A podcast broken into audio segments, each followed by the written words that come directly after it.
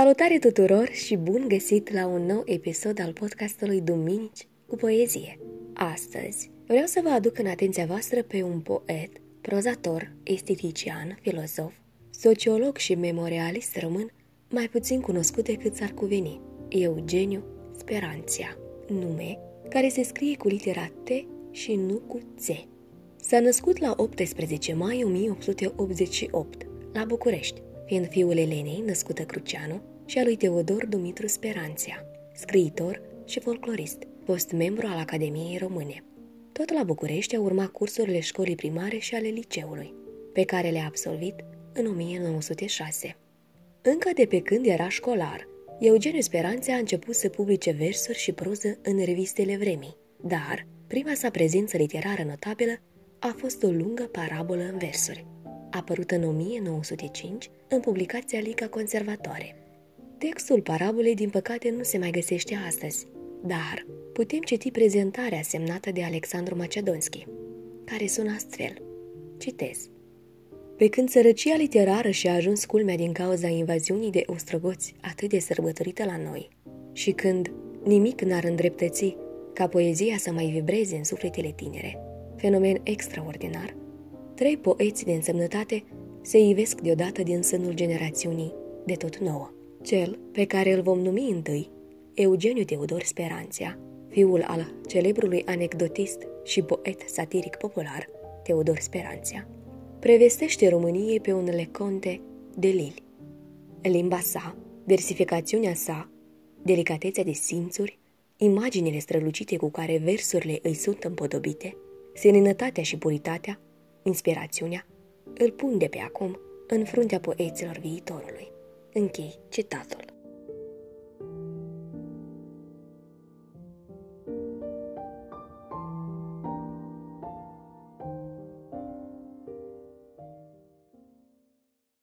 Clarinetul. Plângea pe stradă clarinetul, sub cer cu soare african. Plângea cu glasul său elastic, ca de pribeag copil orfan. Și atunci un stol de păsări albe, printre ferestrele deschise, mi-au năvălit pe locodaia. În zbor trecuseră abise. Le-am întrebat de când pornit-au și oare când or să mai vie, dar au tăcut și bănuit-am că au străbătut o veșnicie. Și cum erau atât de multe, am tresărit privind la ele. Erau rătăcitoare, triste, așa cu dorurile mele. Le-aș fi oprit, dar dispărură și-mi peptum înflori regretul. Ca un orfan zdrobit de chinuri, tăcuse în stradă clarinetul. Stelele, florile, cărțile. Cărțile, cărțile, ca florile, din toate părțile, le văd înflorind și călătorind prin vântul cetăților și a singurătăților. Cărțile, ca și stelele, risipite ca mărgelele, le văd strălucind, le aud șoptind și destăinuind drumul sorții, înțelesul morții, tâlcul judecății și al eternității. Hexametrii nopții. Noaptea mă împrejmuie grav, târziul, pustiul, tăcerea. Tremură două lumini parcă acolo departe, singur cu inima mea trec pe cărările moarte. Tremură două lumini, oare acolo departe? Câinii se aud undeva, colcă-i ura întrânși. Tremură două lumini, poate acolo departe. O, de-aș putea să le ajung. Cine e oare pe acolo? Focuri nomade ce ard cu vreascuri, cu glume și cântec? Han primitor, unde un pat așteaptă cu perina albă? O, de-aș putea să-l ajung. Pașii pe stradă să-mi sune. Globuri electrice în șir să văd, elogvente și juste, calm legănând pe asfalt albastrele firelor umbre. Aș rătăci fericit pe uliți cu porți zăvorâte, numai să știu că împrejur visuri se torc prin atacuri. Noaptea mă împrejmuie grav, târziul, pustiul, tăcerea. Poate mi-e drumul greșit. Unde e nordul și sudul? Tremură două lumini, oare acolo departe? Ca o busolă mă îndrept, fără știre prin beznă. Odată cu terminarea liceului, începe o colaborare de 2 decenii la revista Viața Nouă, a lui Ovid Densușianu. În perioada respectivă a colaborat și la numeroase alte publicații ale vremii, dar ideile și concepțiile literare ale lui Ovid Densușianu, el însuși poet, au influențat destinul literar al tânărului, ce avea să-și depășească mentrul în substanța poetică. Hexametrii străinului. Trece prin târg un străin ce n-are nimic de vânzare. N-are nici aur, nici cal, nici lance, nici păvază n-are. Umblă de-a pururi străin prin târguri, de-a pururi străine. Mica-i vioară de lemn și-o poartă prin lume cu sine. Râde duiumul de proști, de palidul vântură țară.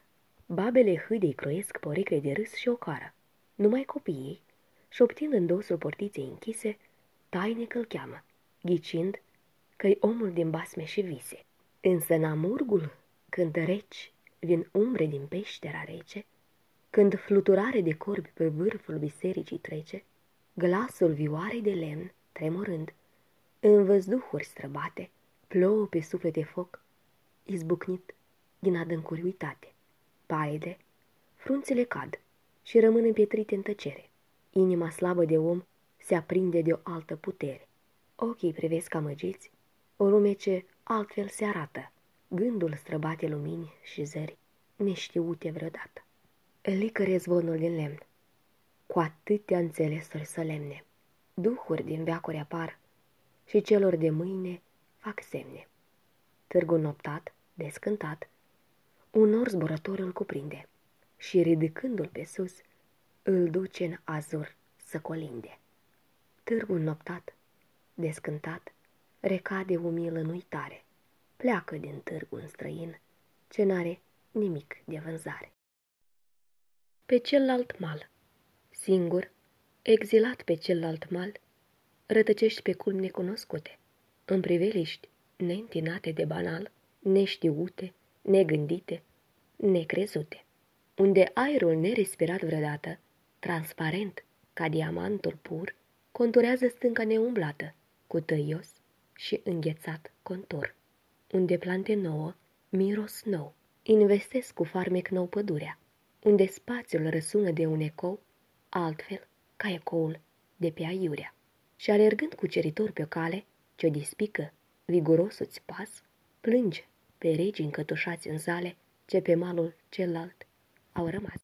Între 1906 și 1910, tânărul poet urmează cursurile Facultății de Litere și Filosofie din București, concomitent cu cele ale Facultății de Drept.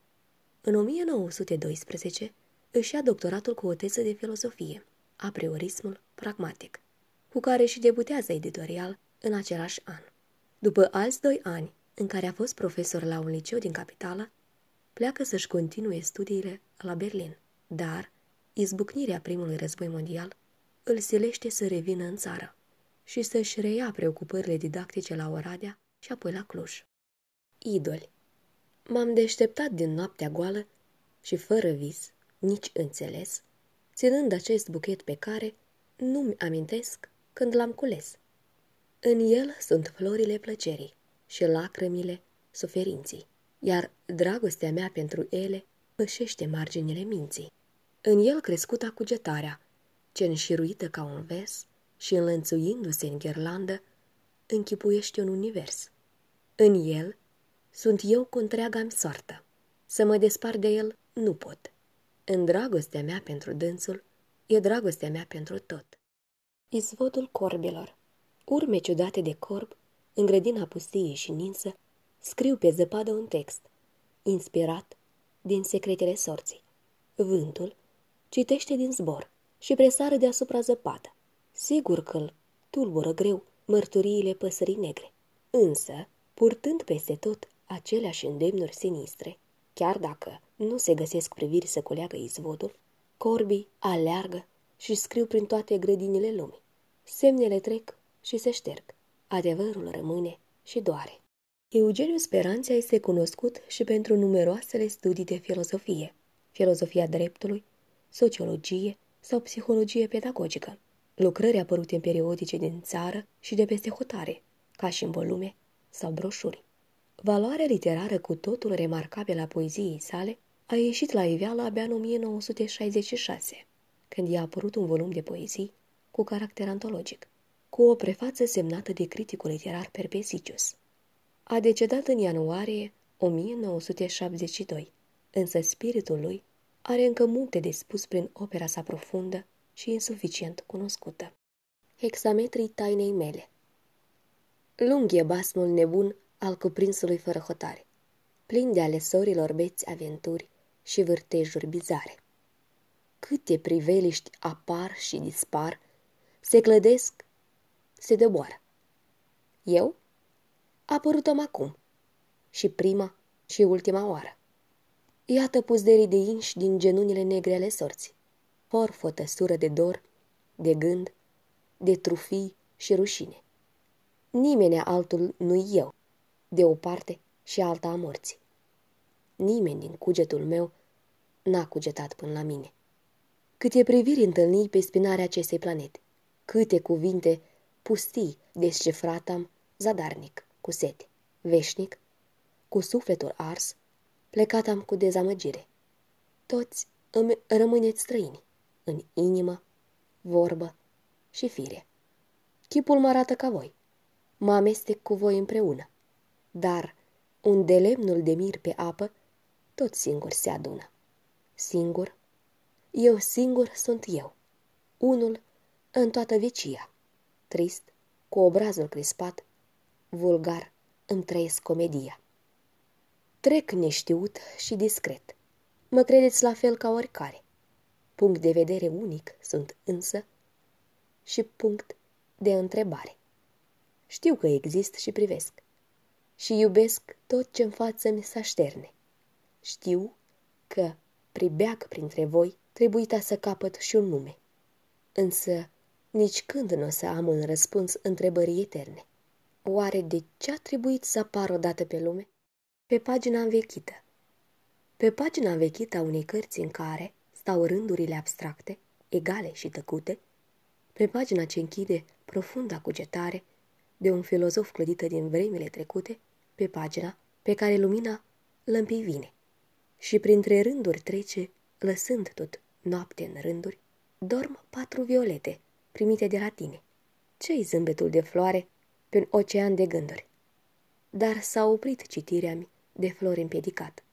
Se prăbușește gândul ca dintr-o altă sferă. Mă văd în lumea vie, iar gura-mi însetată sărută buchețelul pe pagina severă. Și totuși, când ploaia bolnavă ce plânge și aleargă pe negrele strade, sperând adăpost să găsească, lovește în ferestrele reci. Când nimeni nu știe că trupul în putre de pulbere cade, ce tristă e în seară odaia din care plecat am pe veci. Zambila ce începe să învie, privind printre storuri, mă așteaptă. Romanul cu foaia îndoită se miră că nu-l isprăvesc. Apollo de bronz, de pe soclu, spre ușă privirea și îndreaptă. Și un plic de la tine, pe masă, așteaptă să viu să-l citesc. Un jilț lângă foc meditează. Clavirul gândește o poemă. Lumina din sobă se alungă în fund pe înfloratul tapet. Perdelei dând chip de femeie, consolei dând chip de triremă și calpului glas de ceasornic dând chip legănat de sonet. Văd micile cadre în perete, roșite de-a sobii văpaie. Sofaul pe care adesea sculptat am un vis sângeresc. Dar eu nu mă văd nicăierea și totuși mă simt în odaie. Și un plic de la tine pe masă așteaptă să viu să-l citesc.